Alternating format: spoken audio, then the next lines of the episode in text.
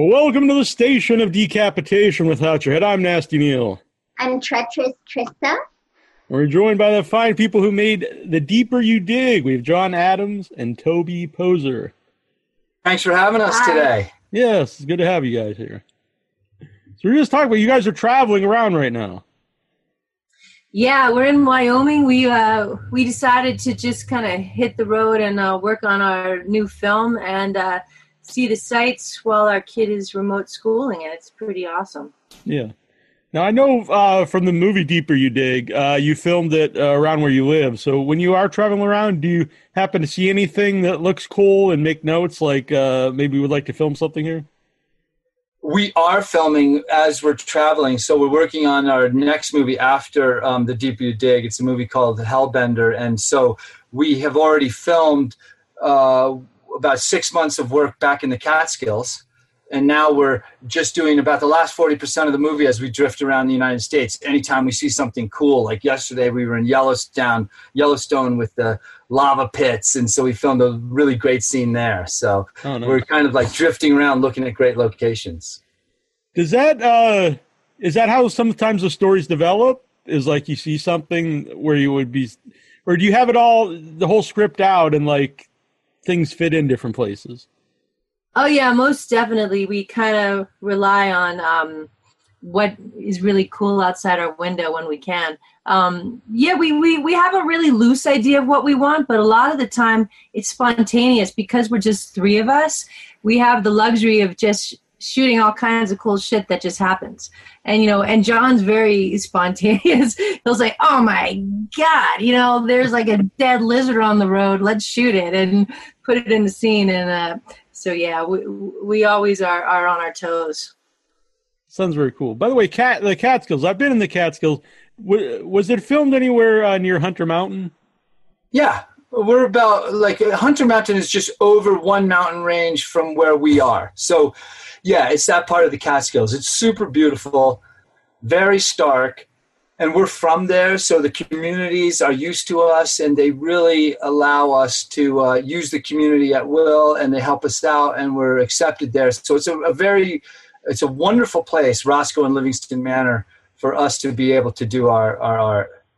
Yeah, I because I have a Frankenstein monster in the Hunter Mountain that I've been carving for uh, over Oh, cool. several years. I do a little bit every weekend. Well, not every weekend, uh, a weekend out of the year. That's cool.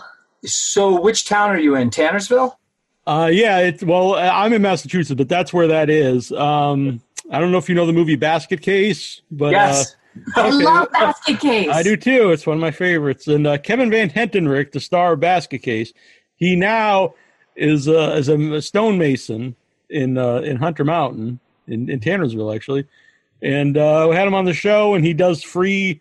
Uh, this is going to be an ad for Kevin Van Hentenryck, but he does a free. Uh, uh, tr- he trains people how to uh, carve stone, and so he invited us out, uh, me and uh, my friend Annabelle, and we started carving stone. And It's uh, That's awesome. No Yeah, That's way. Wonderful. That is so cool. Whenever people ask us what movies do you think people should see, I, I always mention Basket Case. I'm glad. That's honestly one of my favorite movies.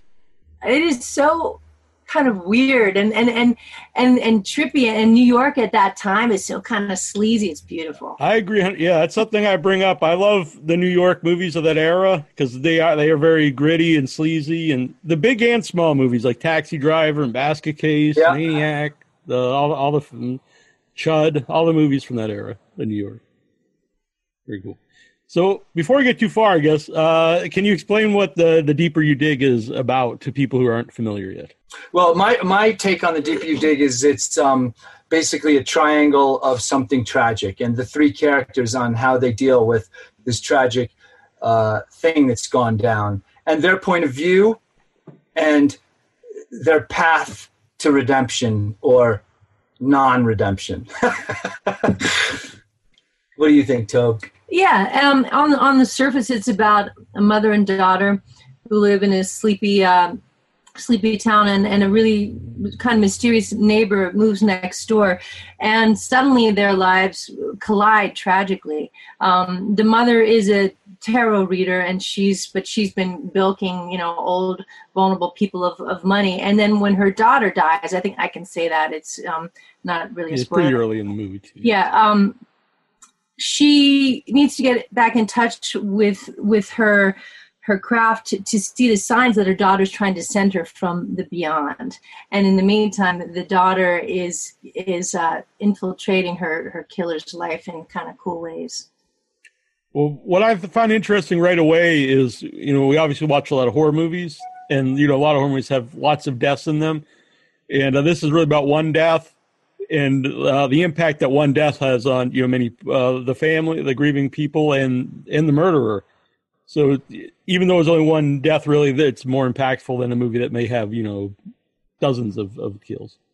yeah the death really has a lot of repercussions and it's a, it was a lot of fun to find ways to show the repercussions of death you know and you're right yeah that's you no one's ever pointed that out that's pretty cool that there is just one kill but there's in a way there's more kills because of it but they're more symbolic hmm And it's interesting to see both uh, the views from both sides, both uh, the guilt from the killer and and the and grieving from uh, the family member.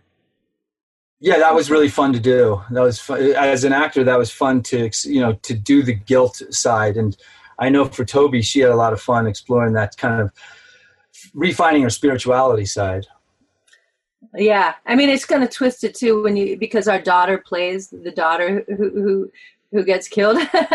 but um, you know, I, I always think of our, our of uh, horror as nightmares in, in, in our films as possible. Playing fields the way a nightmare is the way you can play out shit that you don't want to experience in real life.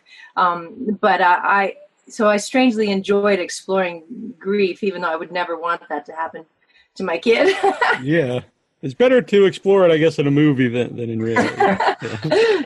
Yeah. yeah Uh, Tristy, you have a question? I was struck by the locations while I was watching the film, and I, I, I heard you mention it was the Catskills. So I'm wondering if there's a, uh big film community there, and um, obviously COVID notwithstanding, if there were film festivals, etc. Yeah, actually, there are some cool film festivals our way. There's like the Woodstock Film Festival, Big Eddy Film Festival, um, and there's some great venues that are super supportive, like the Hurleyville Arts Center, that are very supportive of local artists, and and they try to make the playing field like open to people like us that don't have budgets. Um, but I don't think there's I don't I think it's be, the part of the Catskills where we are. I wouldn't say has a lot of film crews, right? I mean, I think I can only think of us like around there. Yeah, I think there's stuff stuff is shot in the Hudson Valley quite often, which is maybe an hour and a half or so from us, and that's beautiful. I mean, I know they shot a quiet place there, and um, yeah, but where we are, we're kind of known as the weirdos who make films. That you always see us on the side of the road, you know, hanging some a body, and uh, We've we've had the volunteer fire department because uh, there was this bloody body in our field. So it's kind of, and then we were shooting, and we were like, no, no, no, no, please stop, no, no, no, shh, stop. We, we, we, we, if you get your tracks on the snow, you'll we'll have to do this again. It's, so, but you know, now they're used to it. And I was saying uh, that would be a good way. Now you know how to get away with with something if you ever do want to hide a body. 'cause That's a good. Here we go. That's going to be. and that's very apt for John because he's constantly having nightmares about killing people. I mean, I'm always waking him up and saying, "Oh, who'd you kill this time?" That's interesting. I actually have the same, but you when I dream, it's not necessarily about uh, the killing. It's always about um, hiding the body. I've had this dream several times. Yes. That's exactly what mine are about. That I've hidden them, and the and I always feel like, but I'm different now. I remember once the I woke up like actually nervous because I I won't go the whole long story, but uh, I had a body. I don't even know who it was, but I chopped them up and I mixed them up with old meat that was in my freezer, and so I tried to. So it looked like the, it was like mixed with bad meat because I, I let it thaw out and go bad, and then I put it in a trash can, uh, trash bags, and I put it out. Uh, and then I woke up very nervous because I was nervous that the garbage man was going to discover the bodies in the in the trash. I'm liking this. We're getting a couple new movie, movie ideas here. This is going to work out very well. Right.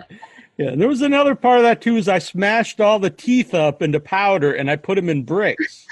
Nice. I remember and this might have been a different dream. My mom w- told me don't keep the bricks because that'll be evidence if anyone ever found them at some point in time. That is awesome. That is so cool. Yeah, it's really Yeah, cool. or I'm very. I'm learning a lot about you. All right. Yeah. Now she's well, I'm going to She's change across your the idea, and I'm going to oh. smash up the teeth and snort them, and that's how. I'm gonna get rid of Oh, them. I heard that's a good buzz. I don't know, but Yeah, exactly. Well, it depends on what those people been eating their whole life. that's true. That's true. So you said that people uh, around your area think of you guys like as the weirdos. Do they ever get involved in the movies? Yeah, definitely. They often they'll come to us and say, "I really want to be in your next movie." And this new movie that we're making, Hellbender, we did use a lot of local people. We've got a really cool scene in the beginning of movie that takes place in, um, you know, a, a few hundred years ago, and uh, and we dressed up these women, you know, uh, maybe ten or eleven women, to look like they were from the 1600s, and uh, yeah, we we love using people that we know. Sometimes, often we'll use people who've never even acted, but they're so right for the role. The no, you know, actor could could nail what they do. well, we use people that are actually that just play themselves. So in the deeper you dig, the deli guy is actually the owner. His family owns the deli. The cops that come interrogate me are local cops. Who else is in? Oh, and the guy who mm. sees us kicks us off the bridge or kicks her off the bridge actually lives right next to the bridge, and locally he's known as the troll of the bridge because even though it's a public bridge, he's always kicking everybody off because he thinks he owns it. Mm-hmm. So I mean, we always we love to use people, and and we just want them to play themselves, and and generally people love to do that. These days, we're getting more requests for, oh, could you kill me in your next movie, which is pretty great. Yeah, yeah. I would think that would add some realism to the movie. You know, even if the viewer doesn't know that that's you know like the actual person. I think uh, your brain knows. Yeah, my mom actually plays um, Mrs. Minsky, the woman whose tarot cards I read, and um, she's been in a couple of our films, and and she's just wonderful. And it's it's fun to be able to you know act with people you love. Yeah. And, uh, the movie shot so well, and it looks great, and it really made me feel cold while I was watching it. It was. we love shooting in the snow though the you know the the, the catskills are incredibly stark and they're very like especially in the wintertime you have those black trees and you have that white snow and it really works with our storytelling that black and white tale and that high contrast and the the, the coldness of the catskills really shines through on film and it's just perfect for like the deeper you dig especially Uh, Tristan, you have another question? I'm wondering about your inspiration for writing the film. Um, would you want to answer that one? It's kind of a mix. Um, we, I like Toby said, I do have this recurring nightmare that I've buried somebody, and, and people are gonna uncover them, and it's the guilt aspect of my dream that makes it a nightmare, actually. And so, I wanted to make a story about guilt and about guilt can do to you, like a telltale heart, you know, and that kind of idea. Um, and I also thought, you know, a lot of time in newspapers you read stories about a tragic accident, and and one of the things that always strikes me, especially when it concerns, wow, all that life they're gonna miss. Like we all we all read an article about like something tragic of a young person, and and then we wake up the next day and we continue living life. And I always feel so sad for those people because they're missing another day and another day. And, another day. and I thought it would be interesting for the murdered child to say no i'm not going to miss another day i'm going to come i'm going to come back and i'm going to take back my days any way possible and i think that that was what was really fun about zelda's character was that she wasn't going to miss all those days Yeah, No, I like, think go on, sorry. yeah, I think if she were here right now talking, I think Zelda would say she was really interested in turning the missing girl trope on its head. You know, or about that that the ghost is not the victim. Um, that was really important to her, and she's got really strong opinions and yeah. Yeah, I like the idea, kind of playing with the idea of being haunted. Haunt, you know, haunted literally, or haunted, you know, by the guilt, or or the Right. same thing? Yeah. Uh, when did Zelda start to act? And uh, was it something she wanted to do before you guys started making movies? Yeah, so our first film we made 10 years ago, Rumble Strips, and Zelda was six years old, and our older girl was 11. She was studying abroad in college, so she wasn't, you don't see her in the deeper you dig, but she's been involved in all our others. Um, so they started at six and 11, and, uh, and Zelda is really, she really took to it. And um, now not only is she really kind of cool on screen, but she's now really adept with with the camera. She shares the DP uh, role with John for this film and the next. Um, she's just got so I mean some she's she's kind of like a quadruple threat now with with her acting and and her shooting, and now she's co-directing. Um, but she did start at six, and she's been in all six of our films. Yeah. When did the idea come about? Like, uh, we're going to make movies.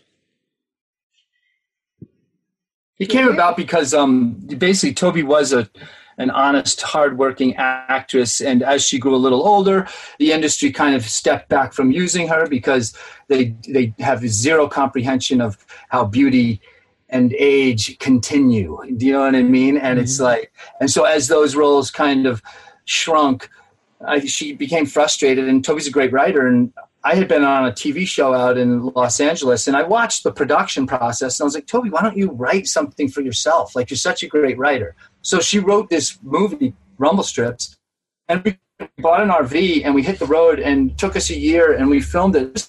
Restaurant, we all want to do this? And by the end of it, the answer was absolutely. This is so fun. And then it was released and we went to festivals and we were encouraged and you know even though sometimes we got our ass kicked by critics and we still we were we were mostly encouraged and um, we we just fell in love with the process and now the family it's just part of our life now really i don't like you can't really take it away because it's just a part of our life now Did you have any background in, in making movies? Uh, No, none of us did. Um, but I was on a show called Rock and Roll Acid Test where I really found a lot of companionship in the production side, like the guys who were doing the sound, the guys who were filming, the producers, the girls who were filming, the girls who were doing sound, and I really enjoyed like learning from them. And I got to see that at that time, ten years ago, technology was changing where somebody like me who didn't rise through the industry could buy good equipment and have a good fighting chance to make quality art.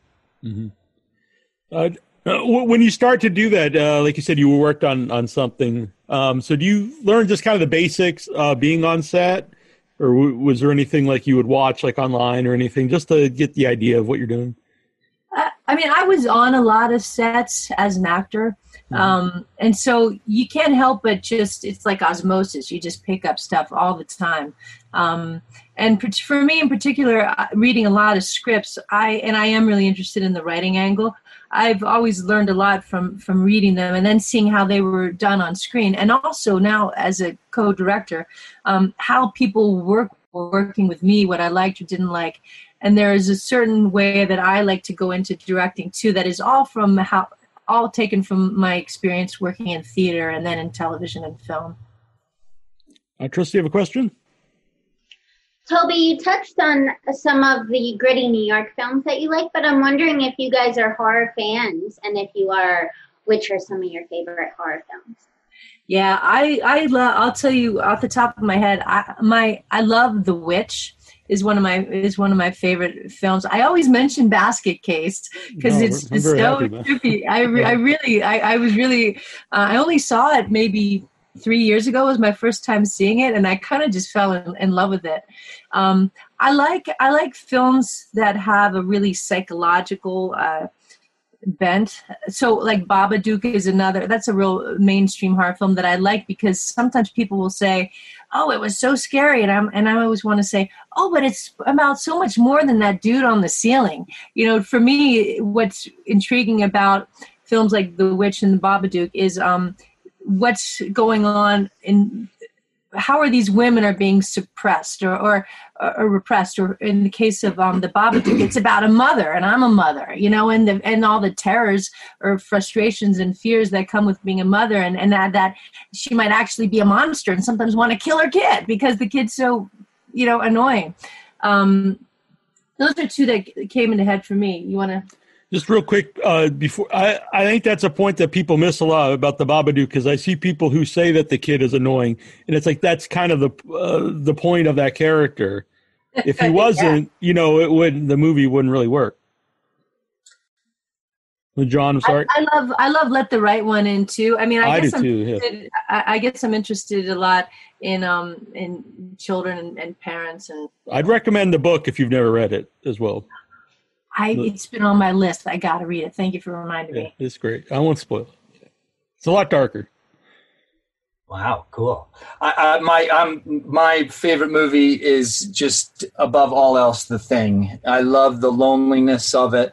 I love the paranoid quality of it. I love that they need companionship, but they can't have it. Actually, it's so funny, and not funny, but it's so prevalent to COVID times right now because you know we all wonder, you know, what's who's got it, who doesn't have it, what's it going to do, um, and I love the coldness of the thing, and I I think like I think that John Carpenter they made that after Escape from New York, right? Yeah. And what I love is Escape from New York is completely over the top and like a real 80s Hollywood, like it's just like classic 80s Hollywood. The thing just takes this new honest turn that I just think is like wonderful. So I could watch the thing every single night and and enjoy it. Yeah, to me that's like almost a perfect horror movie because it's got the uh, blend of great effects. You know, the monsters are really alien; they're weird looking, and the performances are so great. So there's the you know you can like it on any level. It's they're interesting so you said because uh, sorry to interrupt you, but you know when it first came out, it wasn't a hit and people really didn't like it, but now it's considered a classic. I remember I loved it as a kid when it came out, but I, loved it because of the gore. I loved the spider hit the spider yeah. head the floor, and I was like, I love it. But as I've grown older, what I really love is the interior of each character. It, it's so wonderful. Yeah, I agree, hundred percent. And uh, it's fitting because it's cold, like you like uh, like your movie. Yeah, I mean, yeah. Hey, you know, huge influence on us. I mean the thing. Just the cinematography. I mean, you know, we're not comparing ourselves to John Carpenter. That would be stupid. But but we do love the amazing yeah. masterpiececeness of him. You said you like shooting the snow. Is that hard to shoot at all because it is so bright? Well, I think so. It's too bad Zelda's not here because Zelda and I, um, we did a test run. Like we made a movie called The Hatred that came out on Arrow with The Deeper You Dig, uh, the Arrow release, and The Hatred was kind of a test run. Zelda and I wanted to make a horror movie. We wanted to see how hard it was to shoot in the snow, what it was like to shoot violence and stuff like that. And we fell in love with shooting in the snow. In fact, we found it far easier than shooting in summertime with leaves and the sun and all the other elements. What's great about shooting in the snow is, like I said before, you have black and you have white, and you just need to capture it so that neither is pushed too far. Uh, the only the only issue that we ran into is sometimes it just got too damn cold. but uh, generally, we made it. We did find that when you shoot in the snow, as soon as you pour blood on your body, you get frozen really fast. All right. I will keep that in mind. Someone's knocking on our RV. Yeah. yeah. you know, while while he's pizza here, huh? Yeah. I wanted to mention, you know, we watched recently um again Raw. Uh, and that's a great film. You guys know that that yeah. film Raw? Um that was Is that a cannibal movie? Am I yeah. thinking a different movie? Yeah, yeah. I think it's from Belgium yeah. or, or, France. Sorry, I don't know. Someone we're in the middle of nowhere, and someone just knocked on our RV. Yeah, that's yeah, right. that. Yeah. Um, what are your some your favorite uh, your favorite horror films? uh, Trista, what are some of your favorites? Um, Child's Play is one of my favorites. I think it was the first movie I ever saw. And then I worked with Brad Dourif, which was very special for me. That's cool. Thanks. And um, Psycho, I'm a big Hitchcock fan. Uh, Rosemary's Baby, uh, Polanski notwithstanding. Um, Neal? Uh, well, Psycho, I have a big uh, Norman Bates here, but yeah, Psycho is always one of my favorites. Uh, I like the old Universal monster movies, uh, Frankenstein, Invisible Man. Uh, the Thing was mentioned. It's weird because I like like things that are considered classic, but I also love Basket Case, and it, I don't even you know I like them really equally. And like would I say Basket Case is a better movie than Psycho? Or equal, no, but but I enjoy them both. You know, but they're much different movies. And I love Creep Show, which I have over here because it was the first. Uh, like Trista was saying, it was their first horror movie. Creep Show is the first movie my mom bought me on VHS, and so that has a special place. But I also just like it because it's a it's a fun movie and uh, that's an anthology where all the all the stories are good. Sometimes there's an anthology, and I think like there'll be one or two that's cool, and the rest aren't so great, or the wraparound doesn't work. But uh, that one works for me. I gotta check out Child's Play. Child's Play. Oh, you've never seen Child's Play? Interesting. I mean, I must have. I must have. Do you guys remember a film called Slumber Party? Slumber Party Massacre, I think it's called, or just Slumber I, Party. I think. Uh, no, no. I'm sorry. Sleepaway Camp. Mm-hmm. Oh, yeah. Yeah, That's Felissa the first Rose. one Yeah. I ever saw. That's the first horror film. I Oh, ever wow. really? That's a weird one. Yeah. I think know, That's a wild one for your first one. Yeah. Very interesting. Felissa Rose just did a convention and they were doing an adult only uh, photo op where it's the surprise ending photo op, which I thought was very uh, interesting. Oh, oh, here's John again. Everything cool? Yeah, well, kinda. Sorry. no worries. But uh, we were talking about favorite horror movies, and Toby mentioned her first one was uh, Sleepaway Camp. And I think my first, the first horror movie I actually remember seeing is Night of the Living Dead at the drive-in, because my brother's much older. I would say much older. He's not that much older, but uh, and uh, so anyway, uh, single mom, and instead of getting a babysitter, you know, she'd take me along to the to the movies, and so I saw that like I was like five or six years old. That's great. Um, my soccer coach took us to see Phantasm when I was Um, picture of 12. Phantasm. Yeah. and it's the first horror movie I saw, and it scared me sleepless for a year. And in fact, I had to go live in Germany right after that. So I left my family to go live in Germany basically two days after that. So I was living with a new family in a new country. And I, I just, there was an old TV that I set up at the end of my bed that was broken, and I had a light behind me, and I turned on the light so I could see the reflection of my room in the TV, and I just stared at the reflection of my room until I passed out. I was so scared from Phantasm. It's because I always say not not to like like I'm a tough guy or something, but since I watch horror movies since a kid, like really, they I don't get scared by them. But a few things did, and Phantasm's one of them. Uh, the tall man like really scared me as a kid. He was exceptional. I mean, he was just exceptional. And we went back. I was like, you know what? It took me all those years. I was like, I need to go rewatch Phantasm and go, you know, Face face, my fears. face my fears. And I watched it. and I was like, you know what? It's a great movie. Yeah, I love it. It's fantastic. It totally held up. Yeah, that's it. That's another very weird movie. I think that's a movie. If you would explain the plot to somebody, they'd be like, "What the hell are you talking about?" Like, you know, there's a Yeah.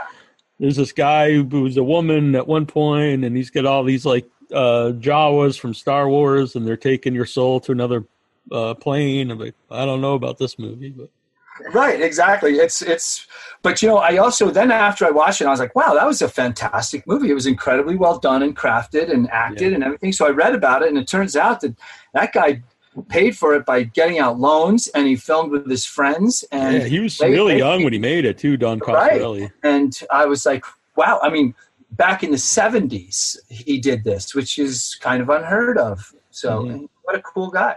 Yeah, and that's a great book too. Uh, True Indie by um, Don Coscarelli, his autobiography. I'd recommend that. Oh wow, okay, great. And um, if you've never seen the sequels, I actually really like uh, the fifth one, um, which he actually didn't direct, but uh, uh, Ravager, which I uh, it's inter- it's a different, you know, different, but uh, I, I, there's a lot in it that I like. Great, we'll check it out. That's really cool. I was I was wondering about all the sequels. You know, a lot of times sequels get tough because they're just money makers. But Yeah, recommending it. We'll check it out. Yeah, and what's interesting, I think, too, about the Phantasm is five of them, and like, you know, it's uh, they do replace the one actor in the second one, but then he comes back the third one. Uh, but pretty much, it's all the same people throughout, you know, like decades. You know, it's uh, which is unusual for uh, for any type of franchise. That is unusual. I'm surprised some big Hollywood stars didn't jump in and bump them out. So that's pretty cool that the owner of the franchise stuck with his crew. Yeah, it was just the second one for that reason. Uh, the studio got involved and they wanted a different actor to play uh, the one role. Ah. you can read all about it in True Indie. But you you mentioned uh, Arrow, which I should have brought up uh, to begin with. But so you had the movie uh, released by Arrow, and it's also on Arrow, uh, the, the new streaming platform. Yeah, Arrow's an amazing company, and we're so glad that we're teamed up with them.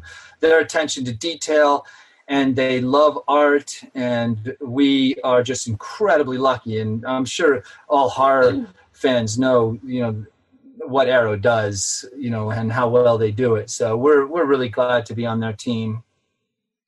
Yeah. Uh, yeah, go on. Sorry and then yeah and, and and then originally the the movie came out with uh dark sky films which has some really cool you know right they did uh, put out texas chainsaw massacre and, and some really great uh, films that they're putting out now too. But um so it's been a really fun run for us. We've never had we've always always done things on our own. And it's been interesting to come into the horror scene and uh be distributed by these people has been pretty pretty wonderful. Yeah. Um, since this is your first one like that, though, I don't know if you have an answer, but uh, the rise of the streaming sites, uh, how does that affect you as filmmakers? Well, it's perfect for us because we're just a tiny little trio. And basically, now we're available to the same world that the industry is available to. So the streaming platforms and the online platforms are just uh, wonderful for people like us. It kind of levels the playing field. I'm, no, I'm sorry, I'm interrupting no. you. Basically, it, it, levels the playing field. I mean, you know, we're never going to play. We're never going to play at the Regal Theater's uh, 3,000 theater opening. So we're we're right there on the same carousel that um, the big girls are on, and it's it's great. Yeah, and uh, Arrow, I think you know uh, some people will think of them as putting out you know special releases of like you know classic or obscure horror films you know of the past but you know they put out a lot of uh of new stuff like like like your stuff.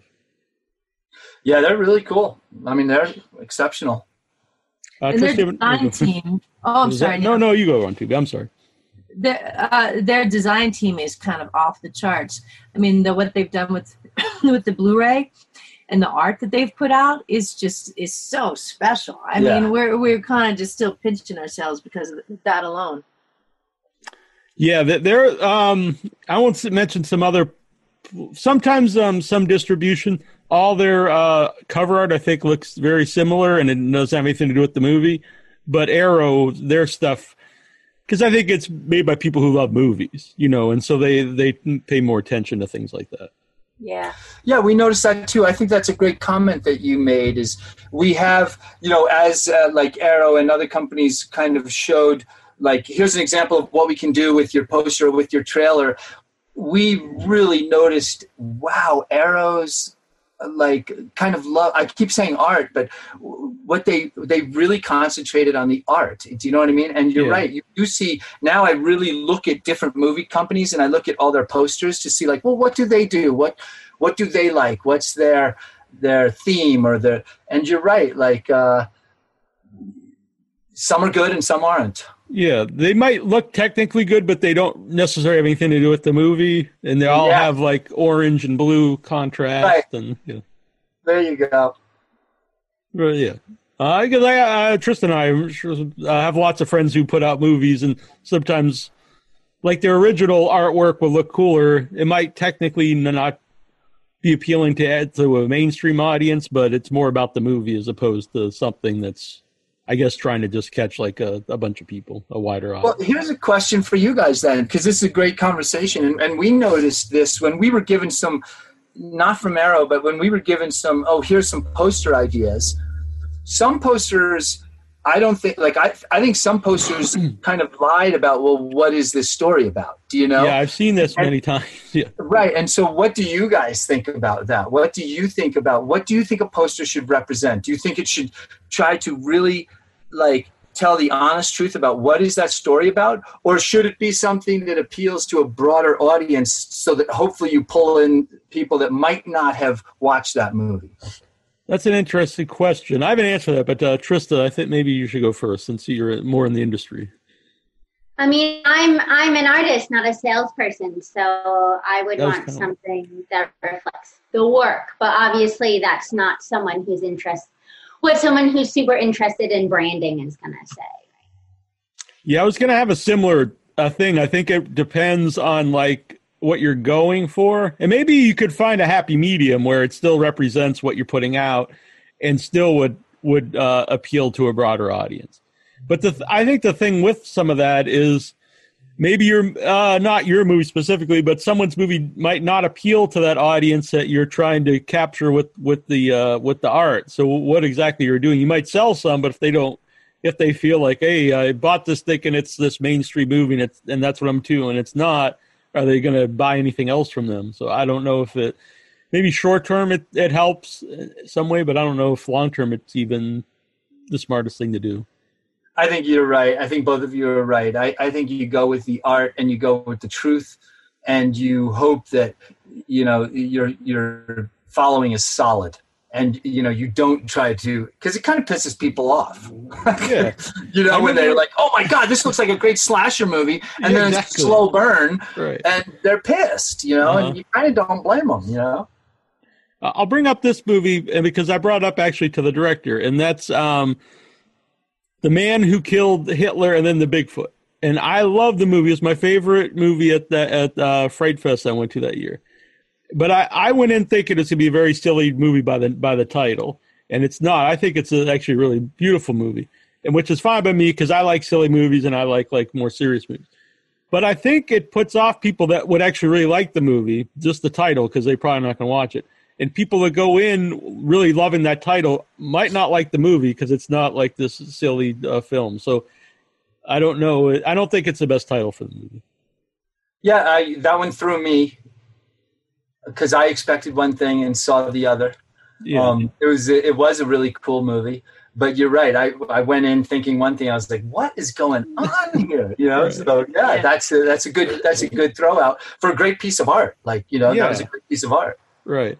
Yeah, and there was another one. I won't mention this one, but there was one at that same festival, and I thought it was a really interesting movie. And then um, a company put it out, and they they sold it as a as a monster movie, and there technically is a monster in it, but it's nothing like like the the art suggests. In a way, it's kind of like uh, Deeper You Dig, where it was more metaphorical about not necessarily guilt, but you know, like an emotion coming through and you know uh, becoming a monster, and is it real or not? But it, but they just build it straight as a monster movie, and I would think if you know you went in thinking you're watching this fun monster movie, and it's absolutely nothing like they were uh, promoting it. Yeah, that's tricky. Uh, well, how about the the name though? Deeper you dig. Uh, th- is it hard to come up with a name for your movie? I think we bandied around a bunch of names. I I, I kind of was really sold on that one from the get go. I just felt like in my in my heart because that it represented um, the deeper that it just really represented the film well. That the deeper this guy buried his guilt, the higher this presence, the ghostly presence and revenge was was going to rise. Yeah, I think that Toby came up with that title and um, it just stuck. I don't think I, I think once I can't remember our other titles anymore. We had some working titles. I even think one of them was called The Guilt because I have a hard drive that says The Guilt on it. and uh, when Toby came up with that, it just was like you know, it's it's like a good edit. When it's a good edit, it's a good edit. Yeah, I think it really captures the movie and also doesn't give away too much. So you know, no, you know, too much, and it's an interesting title. You know, it's not just like a throwaway title that doesn't really say anything. Good. I'm, If I came across a hard drive called The Guilt, I would. Um, Yeah, yeah, that's a movie in sorry, go itself, isn't it? No, I like that. That's uh, that's kind of like the new Ring or something. This this hard drive. This is the guilt. we're gonna we're gonna have a movie script by the end of this interview here. It's gonna be great. Ground teeth, hard drives.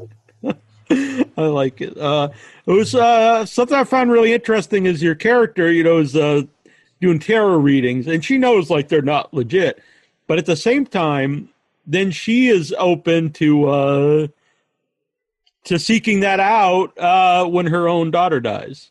You know, she's willing to to believe in it.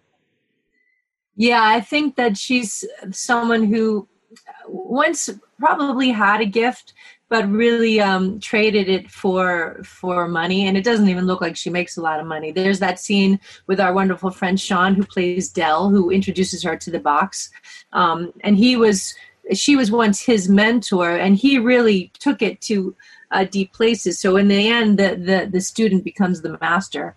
Uh, yeah, I think that we were interested in the tarot, and and you, and we we learned all about tarot from a woman, woman named Sasha Graham, who was a horror. She was in a, a number of horror films in the '90s, and um, as an actress, and she's now this world-renowned tarot expert, and she really opened up that world to us, and um, it's so cool now that I know about tarot, all the all the archetypal images and, and, and the symbolism. I mean, it's kind of like having a shrink session, I think, when you get your tarot cards read.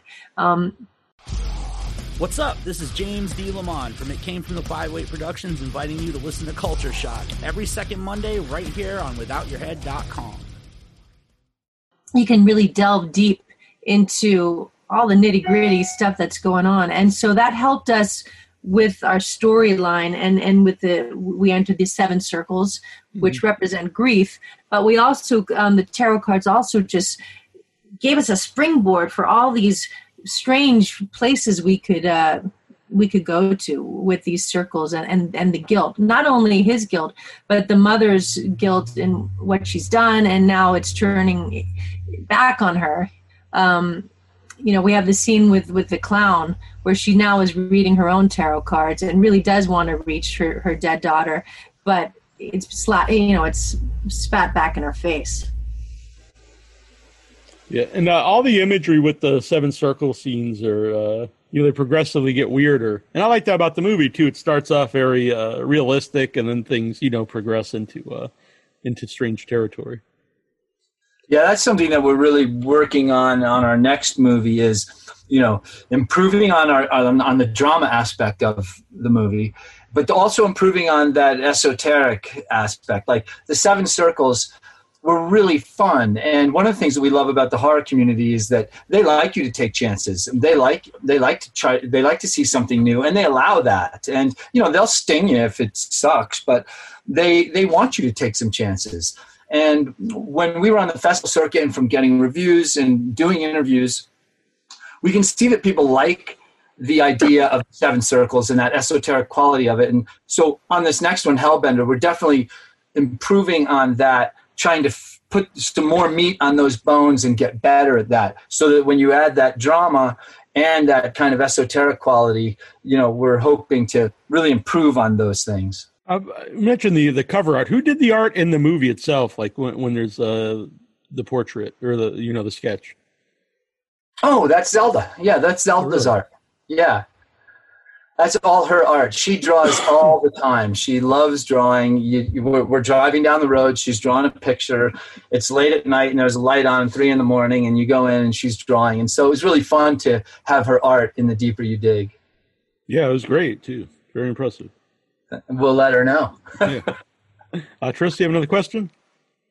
Well, Zelda is obviously very talented. I'm wondering if she's uh, planning on pursuing a career in filmmaking or if she's decided, uh, just interested in her aspirations. I think she would say that she's trying to figure that out too. She's just about to turn 17. She's a junior in high school, um, but we're starting to look at colleges and and she i think she's interested in something on the creative edge end whether it's film or art or art history but i think she would say she's not sure and she's she just is doing it until she figures it out well, so she has guess, a lot of options. She's good at a lot of things. Yes. So. Thank no, you. No, we'll you said so. No reason to be sorry. Please. Uh, I was going to say though, you know, maybe more a question for Zelda. Uh, does her when, when you could when she could go to actual school and stuff. Uh, do do her friends watch movies? Yes. Yeah, they're super supportive of her. But you, the thing is, is if she was sitting here with us, you'd see that Zelda's very soft spoken, and she is not. You know, she does, she's not the person who walks into the room and explodes the walls. So people love that this quiet girl is, uh, you know, hacking people up in a movie, and it's it's it's it's really fun. It's it's it's fun for her. Yeah. Have have uh have the people that were in the movie watched it? You know, you like uh did it for people in town? Yes, everybody. Yeah. Well, we had a local showing at Oh, um, nice. uh, just to, for everybody because we're all from the same town, and we had a great night, and it was super fun, and we a, a great theater in Callicoon, and um, yeah, they all enjoyed it. Um, I think, you know, it's funny. People who aren't actors. One of the comments we got, I think, from the one of the police officers was, "Wow, I can't believe how much editing goes on." meaning, meaning he worked for like four or five hours and Oh, right. shot so many different things in so many different ways, and then it's uh, two minutes. Uh huh. He's like, I thought I'd be in here for four hours. Right? I thought I was. Uh, I thought I was good. That this movie was just about me, right? So you know, it's very funny for people who aren't who don't do it when they realize, like, oh my god, just for that we worked so hard. yeah. Well, by the way, who does the editing? You do your own editing? Well, I do the I do all the preliminary editing. So we shoot and we go home. We throw it on the computer. I do rough edits because we need to know whether we need to go back to that place and reshoot. So we we we we do some very quick edits to see whether I got everything and whether we like everybody's acting, and then and then I and then I zero in on the things. And basically, when I'm about eighty percent done with the edit, I get Zelda and um, Toby to sit down, and that's when we really, really cut it to pieces. Is is that an easy process? I because I always think it'd be hard to edit my own my own stuff. Uh, is it hard to edit? You know, especially your your family. Like, uh, you know, you don't want to cut your wife out of too much or, or your daughter.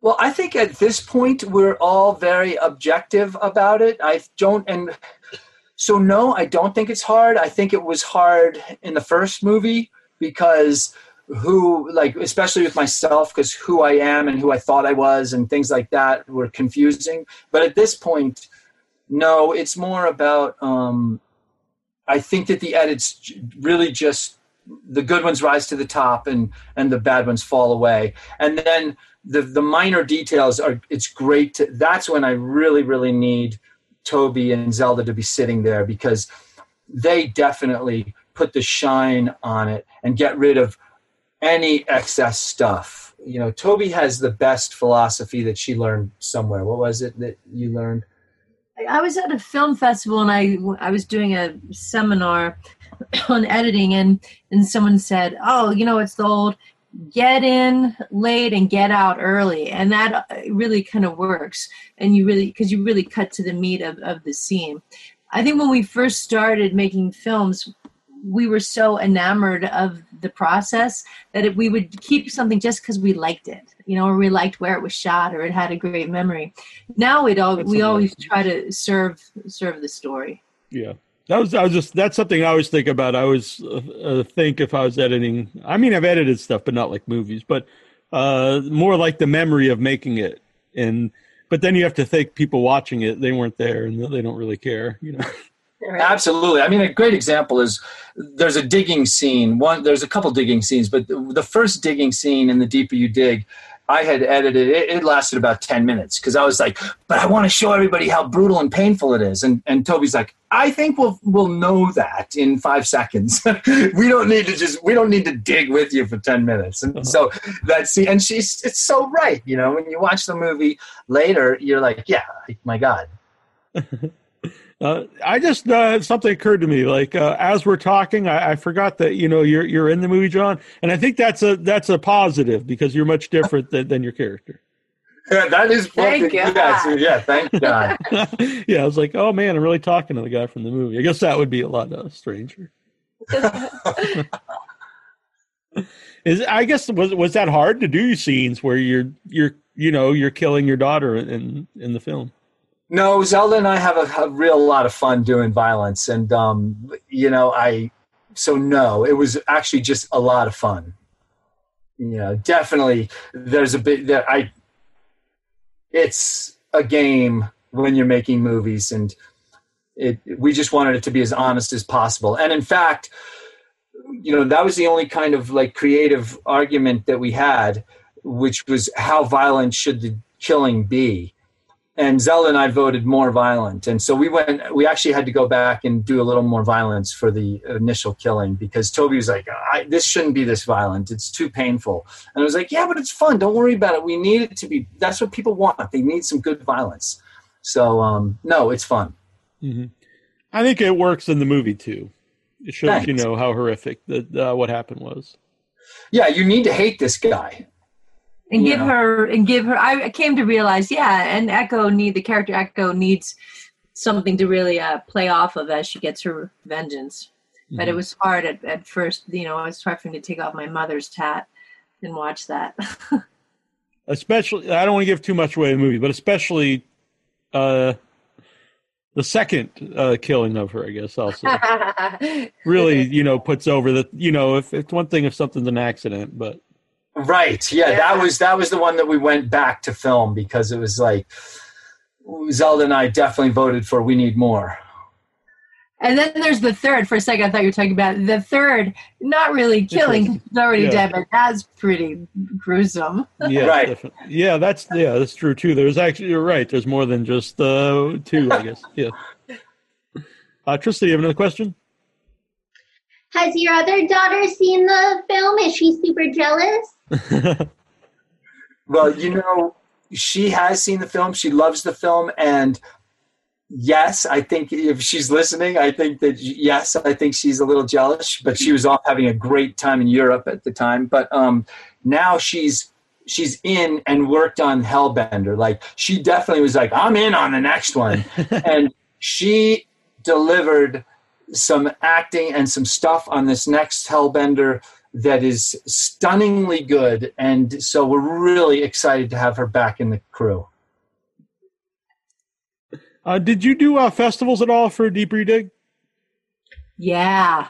So we premiered at Fantasia, and then we went on to Fright Fest, and we were at uh, Sitges and Fantastic Fest, Oh, you're at Telluride. Horror. Um, we we had a great run, and we, we was still going to keep running, and then COVID happened, and, and some things like Boston Underground and others got canceled.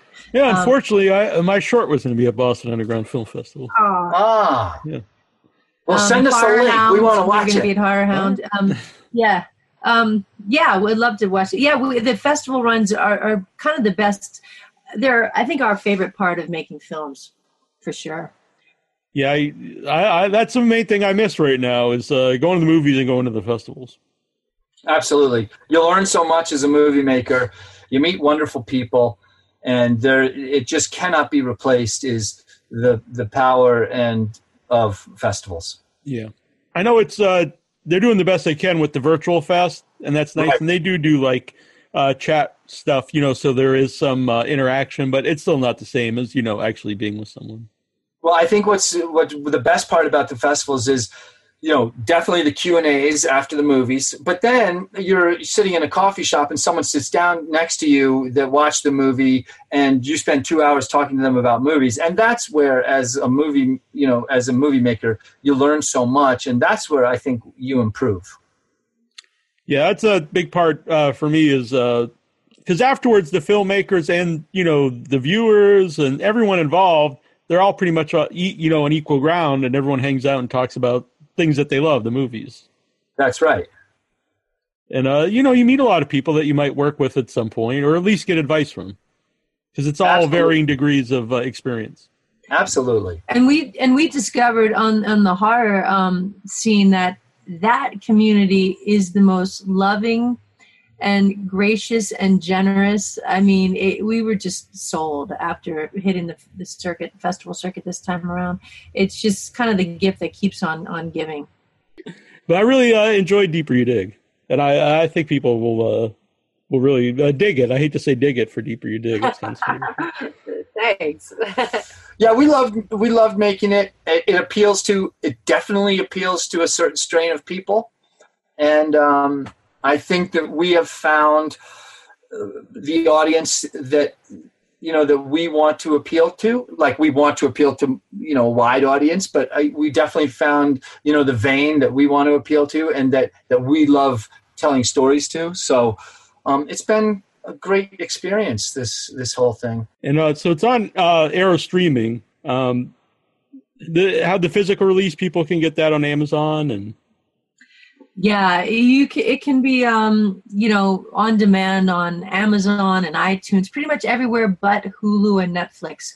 But it's pretty much everywhere else. And then um, the DVDs are also in a lot of places like Target, Walmart, um, BarnesandNoble.com. And then Arrow just put out the special edition Blu-ray, and it's streaming. And it's also begun streaming on Shudder, so it's Oh, on nice. Shudder as well. Yep. I'm a big fan of Shudder. Uh, Shudder has uh, what's cool about it is so many. It's got a lot of independent stuff. It's got a lot of classic movies. It's got obscure movies. It's got Joe Bob Briggs. Like there's a there's a lot there for for I think any type of horror fan. well i'd love to ask you guys a question can you recommend a great horror movie uh, from the last year that you think we should watch Hmm. I have to think about that. Trista, do you have, a, do you have an answer? Um, I really loved Fried Barry. Oh yeah, I watched love that too. for the show. Wait, what? which one was that? It's that called Fried Barry, and it premiered at Fantasia recently. fantastic all right thank you i I, I don't know about that one so that, It's we'll watch that For Zelda, though. it's definitely like a grown-up movie. Okay Oh, well, you know, she. We're not. We're not. Actually, it's funny. We're not those parents. We're, oh, but maybe. Okay, no. There's. some- Okay, never I mind. just have Oh. to add that disclaimer so that I don't Right. feel bad. Right there you go. I'll check it out. I'm trying to think. Uh, that's putting me on the. s- Uh, I mean, I really like Midsommar, but that's probably more last year, I guess. Or it might have been bef- this year before uh, COVID. I don't. I don't know. It's weird uh, thinking about time now. Like everything pre-COVID seems like multiple years ago. right? Yeah, I guess I'd have to. I should say that. That should be what I say. Is can you tell us a COVID movie that you really like? You know, it sounds Uh-huh. like you've given us one, so we'll watch that. And I love Midsommar. We both loved Midsommar. Zelda's a big fan. She loved Hereditary, and I think she liked Midsommar too. She's a Yeah. big fan. Of, Yeah, it was. Uh, yeah, that was uh, one of the last movies I saw at the, I, multiple times at the theater because they put out the extended one, so I went to see it again, Midsommar, and that was a movie that really uh, plays well seeing it on. The, I think all movies play well seeing on the big screen. Absolutely, yeah. Yeah, I'm, I'm trying to think of other movies. Uh, I'll think of stuff uh, when we're done. I'm sure, and I'll email them to you. Good. That'd be great because we're, you know, we like to sit at night and watch a new horror movie or just a new movie every night just to see what everybody's doing and uh, you know what they're doing well and it's fun. And was it Zelda who sings the closing song in the in the movie? Yes. Zelda and I have a band called Hellbender that actually now Toby's in the band, and uh, so now we have now we're a trio. We were a duo, and now we're a trio, and um, that's uh, one of the first songs that Hellbender put together. Oh, very cool. So it's Yeah. another thing. She can also sing. She's a fun singer. She's got a really kind of dreamy voice. Yeah, she plays drums too. Yeah. Oh, really? Yep. So uh, where can you follow? Uh, you know, not not around. You know, while you guys are traveling, but where can you follow you guys online? Uh, well, our website is wonderwheelproductions.com, wonderwheelproductions.com, and all our films and trailers and music videos too are, are on there. That um over the years, and uh, on Instagram we're adams.family.films, and um, we're on Twitter too. As I you can see, we don't do a lot on Twitter. I think it's Adams underscore films. Uh-huh. And then on Facebook, we're you know it's John Adams and it's Toby Poser and it's Zelda Adams, and we love talking to people, so um, we're there. All right. So if you get a friend request from Nasty Neal, I would avoid it. we'll we'll accept. All right. Very good. Yeah, Well, this has been great. yeah. Thank you guys. It's so generous of you to invite us to talk with you today. Thanks, Neal. Thanks, Trista. Thank, Thank you. you. Give Zelda our best, please. Yeah, sorry she had school. Damn. okay. school. Oh, that sounds more important. What? Uh, I don't know. I don't know, I don't know either about this, but no. And I- I'm looking forward to actually watching uh, your other work because I really liked uh, Deep Reading. Oh well, thanks so much. Yeah, really cool. The Hatred's Oh. really cool, and um, that uh, John and, and Zelda and Lulu did to get uh, together, and it, it's beautiful. The hatred is basically one big dark poem, and that's what it was supposed to be. It's it's like it's about hatred, and it's a dark poem about hatred, and it was really fun to film. You know, and Zelda and I had a great time doing that together. Um, if, if uh, we'd love to see any art you guys are doing, so if you if you when you write, if you could hit us up with some links, we just love watching stuff. So Oh yeah, I would recommend uh, Stir uh, Stir Echoes, Echoes of Fear with uh, Trista Robinson. oh, fantastic! Please. Yeah, Trista. So it, it, is that is that what you worked with Brad Dourif on, or is that No, it's not. But um, I'm I uh, those filmmakers. I met them working on a project with Brad Dourif, and then we shot Echoes of Fear together. Great And they're a married couple, which is very cool as well. Oh, Yeah. Speaking of festivals, that's how I met Trista. Was I met Brian, who made uh, that uh, Echoes of Fear at a festival, and so it all it, everything works together here. So Yeah, it really does. The festivals are great like that. Mhm. Oh, I'm and I gonna- took a silly picture with the poster art of uh, Echoes of Fear and and people like that, and the rest is history. That's great. I'm writing it down. All right. Um. Well, sweet. Yeah. Well, thanks, guys. Yeah. Thank you Thank for you. your interest in our in our work and, and for your time and talent. Can't wait to watch it. You guys are really wonderful. Thank you for having us today. Thanks for Thank your you. time and interest. Yeah, this was fun. Very good. All right. Take it We'll have you back when uh, Hellbender is, is uh, coming. Please do. Yeah. All right. Stay safe. Ciao. Yeah. Bye. Hi, everybody. I'm Bill Wheaton. Uh, that's right, Bill Wheaton uh, from Sergeant Kabukiman NYPD. I'm here wearing my Without Your Head t-shirt, drinking from my Without Your Head cup. I, I, you may not know that I'm going to be in a movie that's coming out fairly soon, produced by the head honcho of Without Your Head, Mr. Neal Jones. Anyway, I'm here not to promote movies, but to get you to go out and vote. Now, you may not know it, but when I made Sergeant Kabukiman NYPD back almost 30 years ago, even then, that character, that hateful, villainous character, was based on Donald Trump. Now, not to say I'm not here to, you know, tell you who to vote for, but uh, that villainous, horrible character was based on Donald Trump, just incidentally. But my main purpose here is to get you to vote, no matter who you vote for. No matter who you vote for, go out and vote. Uh, I'm not voting for Donald Trump, but you can vote for whoever you want to. Just get out and vote. This is the most important. This is the most important election of our lifetime, and the reason is we want to get Trump out of there. But go out and vote for whoever you vote for. This is Bill Wheaton saying, vote. From ancient terrors to the search for modern day conspiracies, The Tomb of Nick Cage is the new sound in horror rock. Uncover the mystery of old world horror for the new world order on iTunes, Amazon, and more. Ripley, we should have listened. Here on a lie. By whaling you. Now we're gonna die. The Tomb of Nick Cage.